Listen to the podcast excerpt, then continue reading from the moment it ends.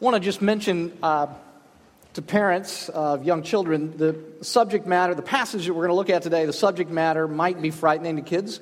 So use your own discretion about whether you want to keep them in the service with you or if you would like to take them to our children's ministry program, feel uh, free to do that. I want to welcome those of you again who are new to City Church. We're glad to have you. If you want to just uh, uh, there's a little card in the program on top of it. It just says prayer requests. You can uh, put your name and email address, let us know that you were here. Uh, later on, we're going to take an offering, and you can put that in the bucket. Um, or if you just have a prayer request, anybody in the church, if you have a prayer request, just put it down there. You can do it anonymously. You don't have to give us all the speci- uh, specifics if you don't want to, but we pray for those as a staff, and uh, we would be honored to have the opportunity to pray for you. So, so please feel free to leave us a prayer request. Um, those of you who are listening to us by our app or our podcast, we're delighted that you have uh, joined us as well. We're in a series on the Gospel of Mark. Uh, we're working through just the first half of the book in this series, which covers three and a half years in the life and the ministry of Jesus. Later on, we're going to do the last half of the book, but we're just covering the first half right now. So if you have a Bible with you this morning, I'd like for you to turn with me in it to Mark chapter 5.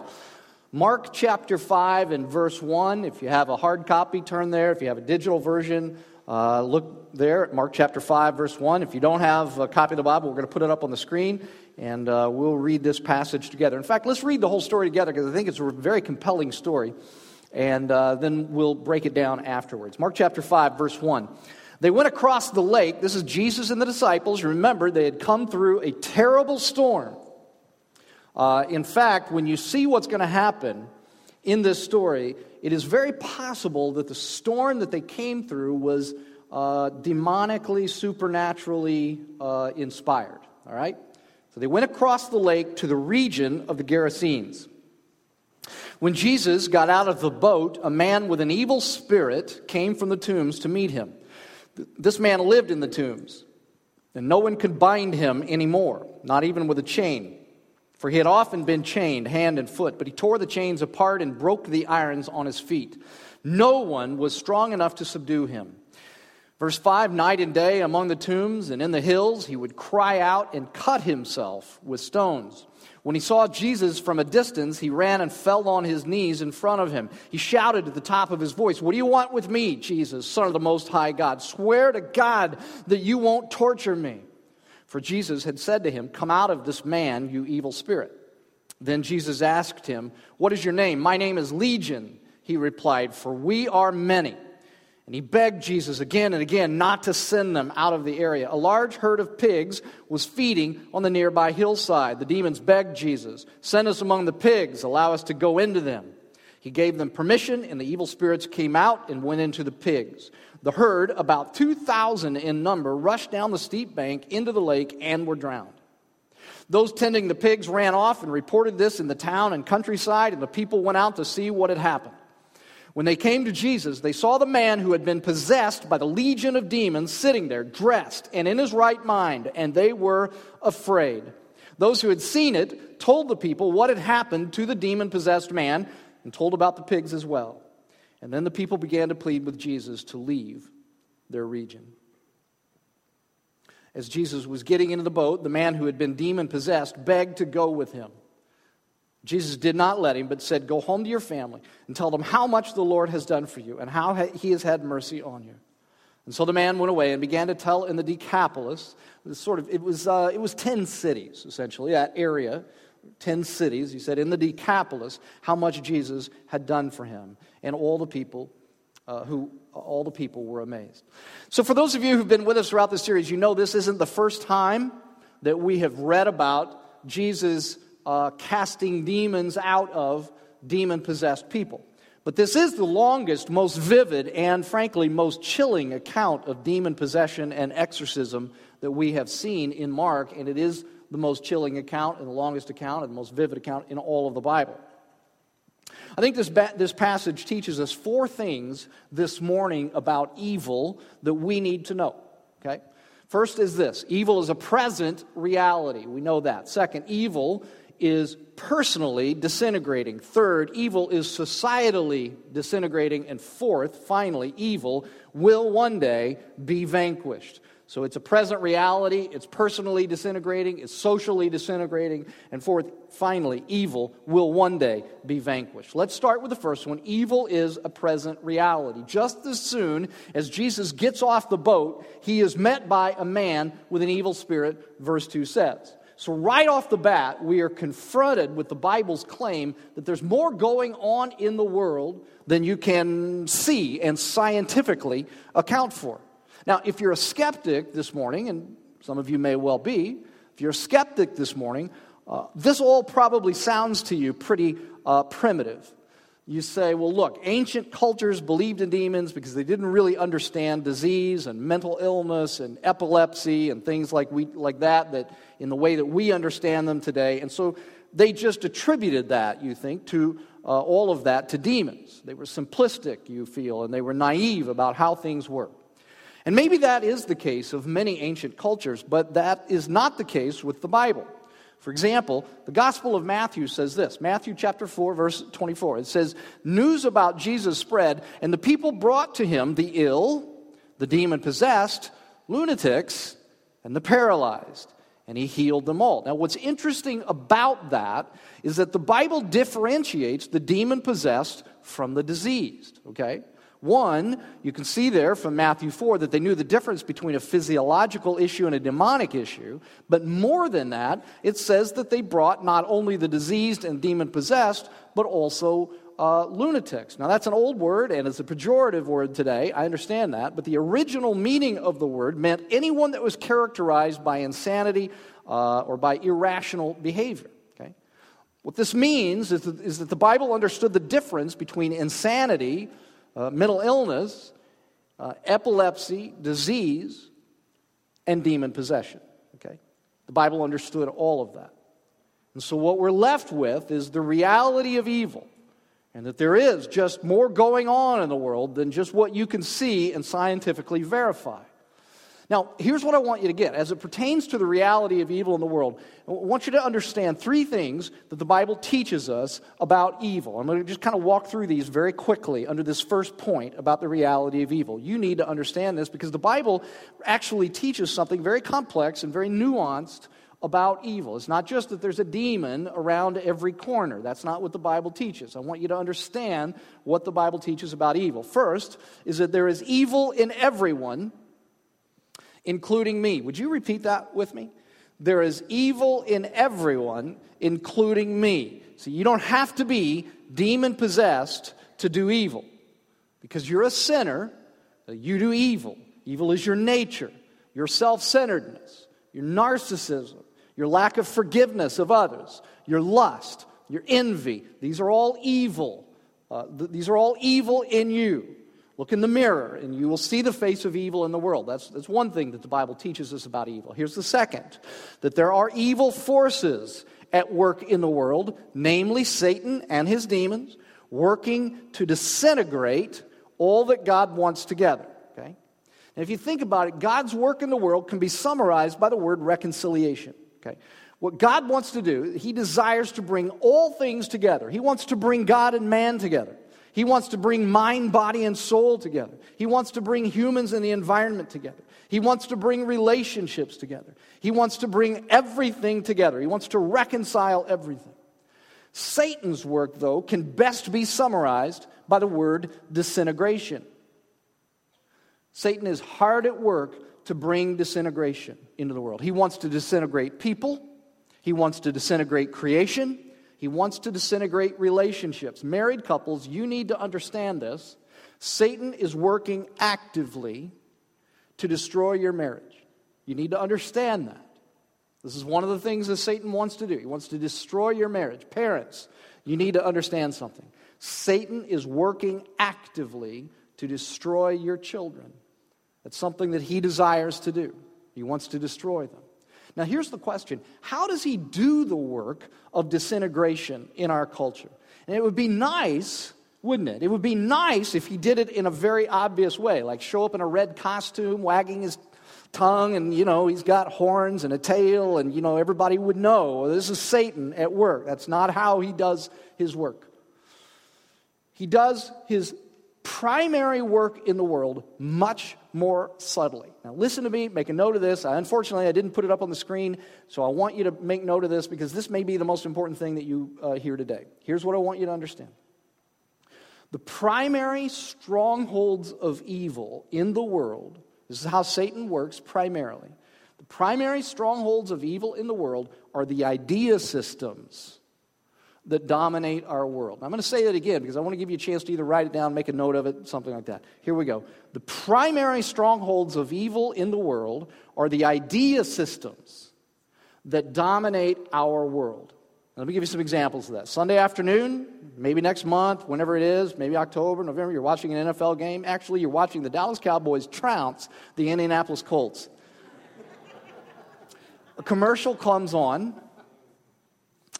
a sleek, powerful, glistening Mercedes with a gorgeous young woman standing next to it, conveying this idea make enough money, and you can drive this, and you can have me, and you will be happy. Now, that's how Satan does his most powerful work in the world, that I, through those kinds of ideas. Here's another one a college classroom, maybe a science class, maybe a philosophy class. The professor says, Look, all there is in the world is what you see, nothing else. You are a random accident in the world.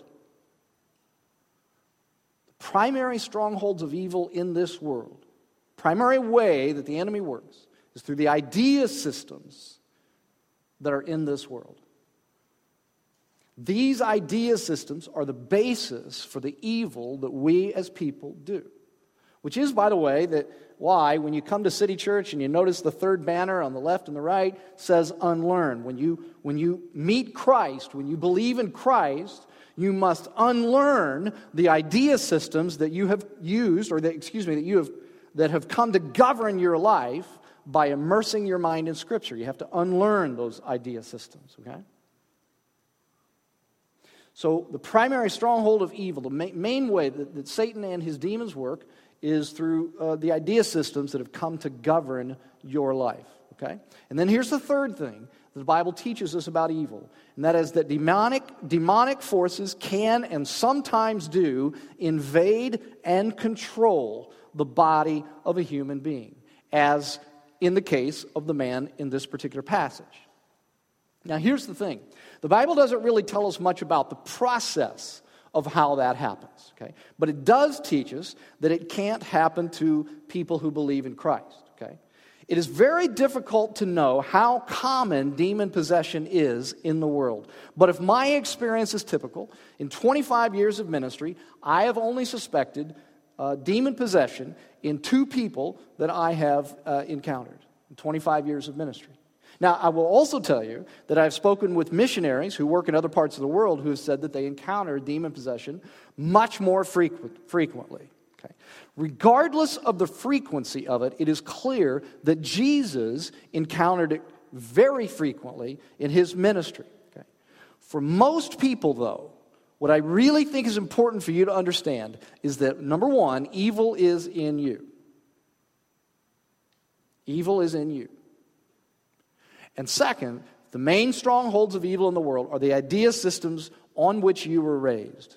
Because those idea systems give rise to the evil that you do. Evil is a present reality. It is. It's very real in the world in which we live. Okay, now that's the first thing that I wanted you to get today. Let's move on to the second thing that I want you to understand about evil that we see from this passage, and that is that evil is personally disintegrating. We said that, that we said that God's work, the main, main thing He wants to do is reconcile. Uh, but we said that uh, Satan's work can best be summarized by the word disintegration. And I want you to understand that evil is personally disintegrating. If you read verses 2 through 5 in this passage, there are a number of things that stand out about this man. One, of course, is the supernatural power that he has. No one is strong enough to subdue this man. Verse 3 is sort of an irony. It says that he lived in the tombs. In other words, he, he was, in a sense, uh, the real walking dead. Death was all around him, his world was completely isolated. The people in the city had chained him. They'd put irons around his ankles to control him. Verse 5, he's in misery. In fact, so much misery that he cries out and that he would cut himself. Uh, he was a cutter, he, he would cut himself to relieve his misery.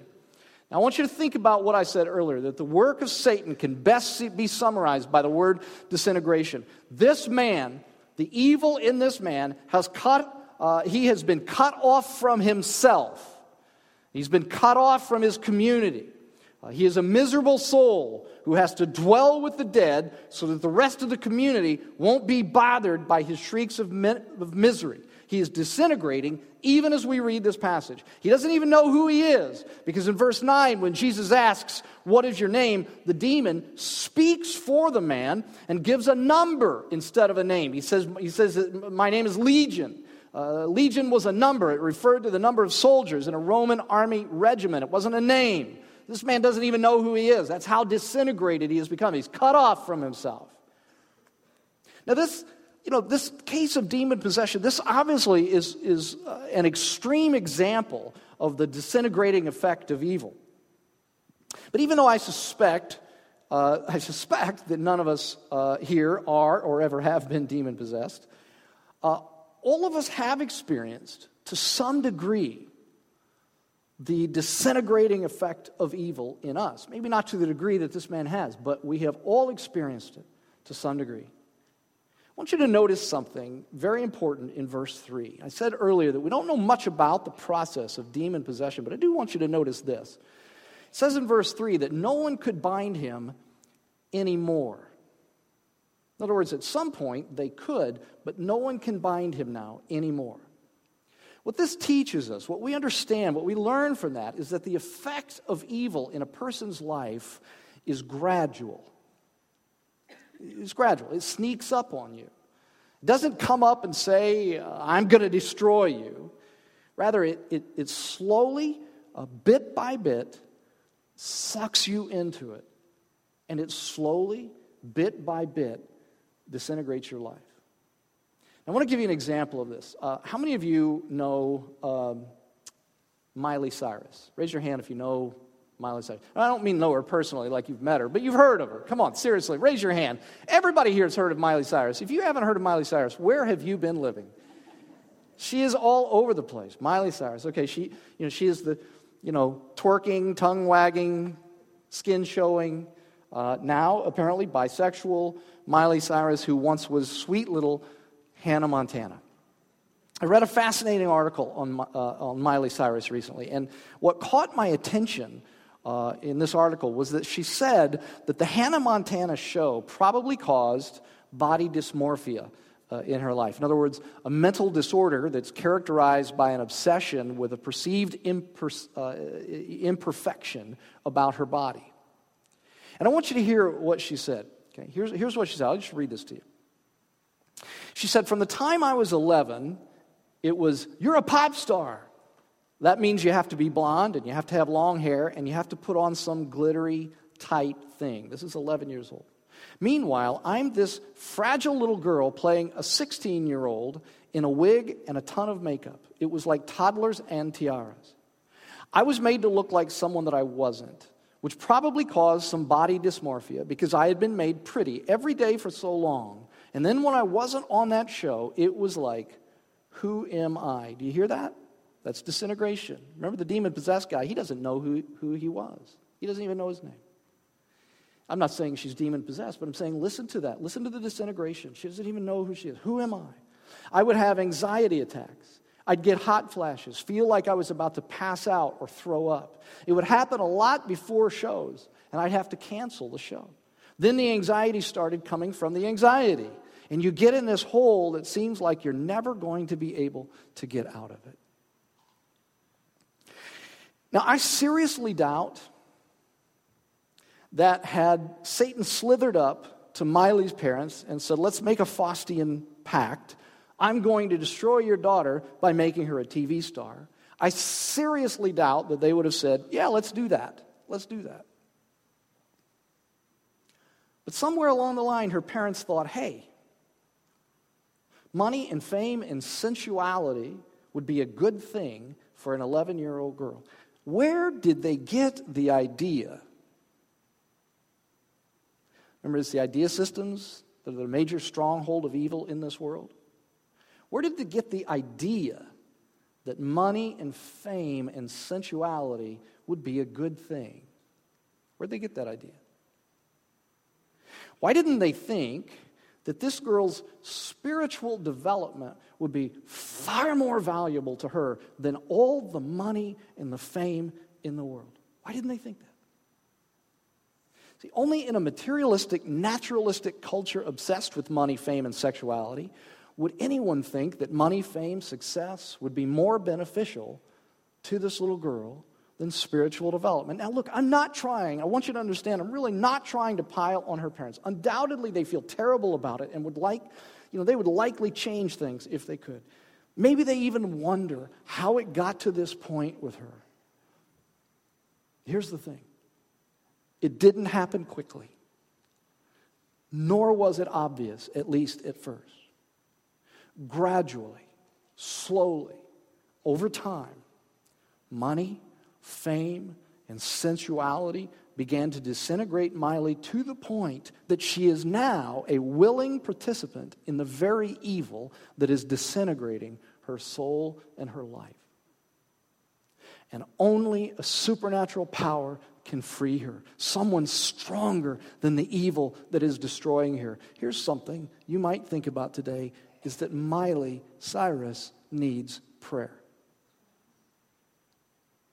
And maybe today, that's something, just as you leave today, maybe you could just whisper a prayer for that young woman. Okay? See, this is, this is the thing. Evil is personally disintegrating, but it happens very gradually and very slowly. How did you become an addict? Slowly, gradually. How did your problem with anger, that's now so out of control, and there's broken relationships in your life, how did that develop? It happened slowly, gradually. How did your obsession with your physical appearance begin? Slowly, gradually. How did your affair begin? It happened slowly, gradually. This is how evil works, and it disintegrates every aspect of a person's life, slowly, gradually, over time. Evil is a present reality.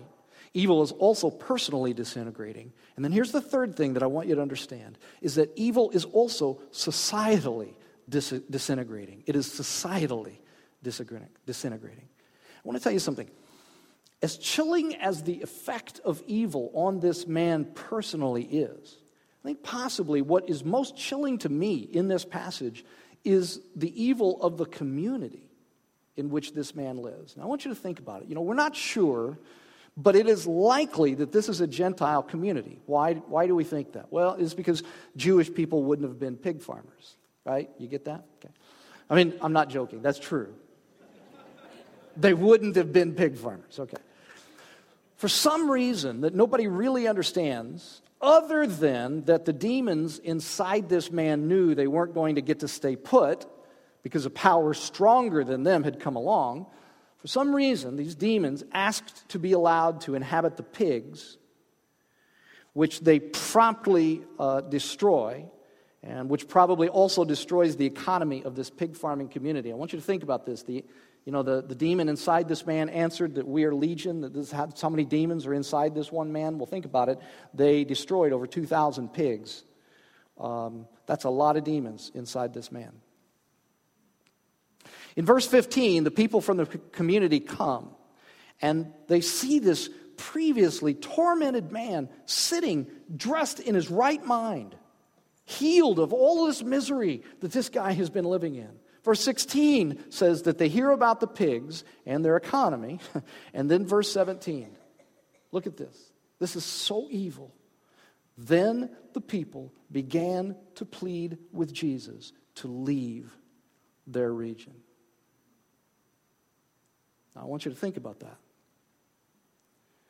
These people who chained this man up in the community graveyard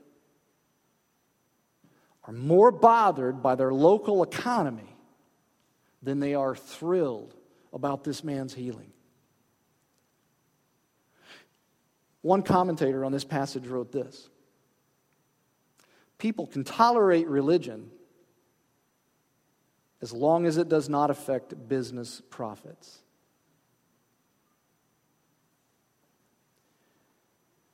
What would it be like to live in a society that is so possessed by money and violence and that is so dehumanizing that money is more important than human well being? What would it be like to live in that kind of a society? Perhaps a society in which the medical director of Planned Parenthood could discuss the sale of aborted children's organs on video, but the organization that produced the videos, that exposed it, is the one who is publicly denounced. Maybe it would be like living in that kind of a society. You see, because, as we said earlier, Satan's primary strongholds are the idea systems that dominate our lives, you need to understand that whole cultures, whole communities, whole societies, whole countries can become controlled by evil. Evil can become so institutionalized in a culture that it begins to disintegrate the society in which it lurks, eating away at the moral fiber that holds that society together, destroying marriages, degrading and humanizing women, discriminating on the basis of ethnicity, incarcerating and isolating instead of rehabilitating and empowering, reducing the act of sex to an animalistic lust, and then legalizing the slaughter of innocent children in their mother's womb because the child would be the child as a result of that sex would be an inconvenience. These are signs of societal and institutional evil accepted by society at large in this society that we live in. Evil is a present reality. It is personally disintegrating, but it is also societally disintegrating. Even this society that we live in is disintegrating because of evil that has become institutionalized and socially approved of here in America. Which leads me to my next point. If evil is personal, uh, a present reality, if it is personally and societally disintegrating, here's the question Where is the hope? Where is the hope? Is it in government? Is it in more, more laws? Is it in tax reform, health care reform? Where is the hope if evil is dominating our society and disintegrating it from within? Where is the hope? As important as government and as important as good laws and as important as health care and all of those kinds of things are, the only solution to evil is that a power more powerful than the evil that is in us comes along. And that's the final point here this morning that I want you to understand is that evil one day will be vanquished. And it will be vanquished by Jesus Christ. You know, this passage is interesting to a lot of people because it deals with evil and it deals with demon possession, and I get it. Those are very interesting subjects, I think, for a lot of people. But you know what's so fascinating to me about this passage? Here's what's so fascinating to me. It's that Jesus travels literally through hell and high water, the storm, through hell and high water to a pagan people who will kick him out of their town. And he does all of that to reach one very miserable, demon possessed man whose community deems him worth less than a herd of pigs and who had absolutely no goodness whatsoever to commend himself to Jesus. And yet Jesus goes to reach this man and transforms this man and turns, turns him into a message of Christ's redemptive power. That's what's fascinating to me about this passage. Government programs, better housing, healthcare reform, as important as those things are, they weren't the answer to this man's problems. This man needed Jesus. This man needed someone who would go through hell and high water, who would see value in him, even though there was no value seen in him by his community. He needed someone who would love him, who could vanquish the evil within him, who was more powerful than the evil that was inside this man. Only Jesus could vanquish the evil in this man. One day, as we have seen, uh, Jesus, uh, as we've seen Jesus demonstrate and talk about throughout the Gospel of Mark, one day Jesus will vanquish all evil from the face of the earth with the same power that he displayed in the life of this one man. Jesus did this, this, this little thing, he did as a preview of what is to come one day in the future. But before that day could come, Jesus would have to pay for our sin. I want you to notice something about this passage. Verse 15 says, verse 15 says that this man, after Jesus healed him, says that he was clothed and he was in his right mind sitting next to Jesus. But do you know what? Listen to this. Get this. At the end of the book of Mark, we're going to see Jesus, in effect, exchange places with this man.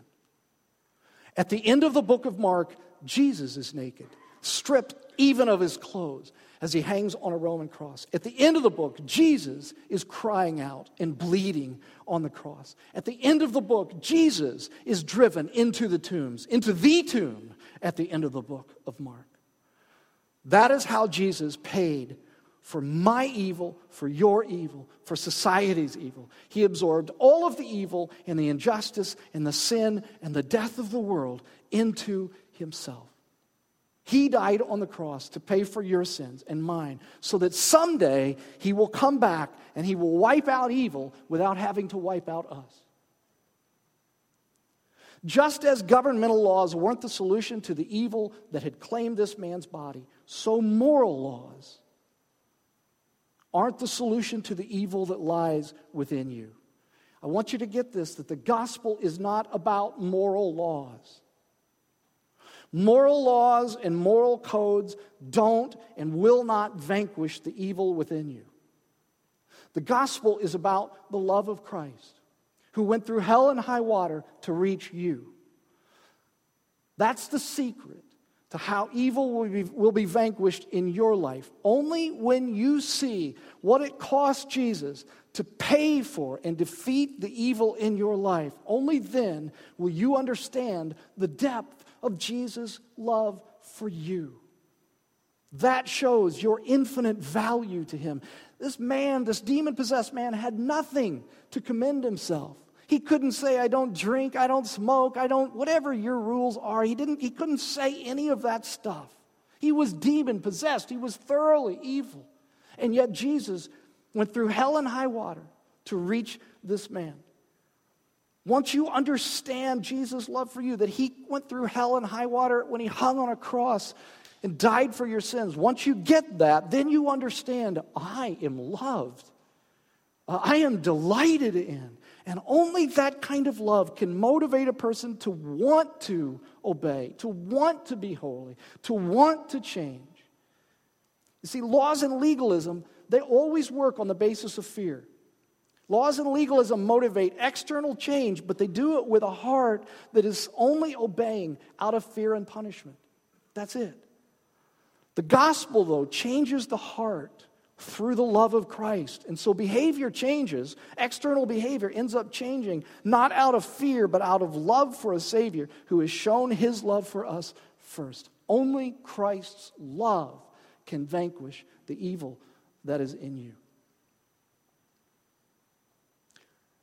And only Christ's love can vanquish the evil in a society. Do you realize, if you have believed in the Lord Jesus Christ, do you believe, do you realize that the only reason that you are still here on this earth is to be just like this demon possessed man? This man was so smitten by Jesus' love. Did you see what happened at the end of the story? He wanted to stay with Jesus. He wanted to go with Jesus. Just let me be wherever you are, Jesus. The only person who had ever cared for him, whoever saw the value in this man, was Jesus. And he wanted to be with him. Just let me stay with you. That's why you're still here, my friends. It's to be like this demon possessed man. Jesus sends him back into his own land, to his own family. He says, I want you to be an agent of redemption and healing within that land. He's, and that's why you're here. I don't care how messed up you think you are. Look at how messed up this guy was. Look at how broken this guy was. Jesus sends him back into his community. And he says to you, he says to you, go back to your own people. You know, your family, where you work, your neighborhood, your friends, and spread the news and be a vehicle for my redemptive power in their lives. And you see, you do that hear this, you do that not in spite of the fact that you're such a mess. but because you were such a mess.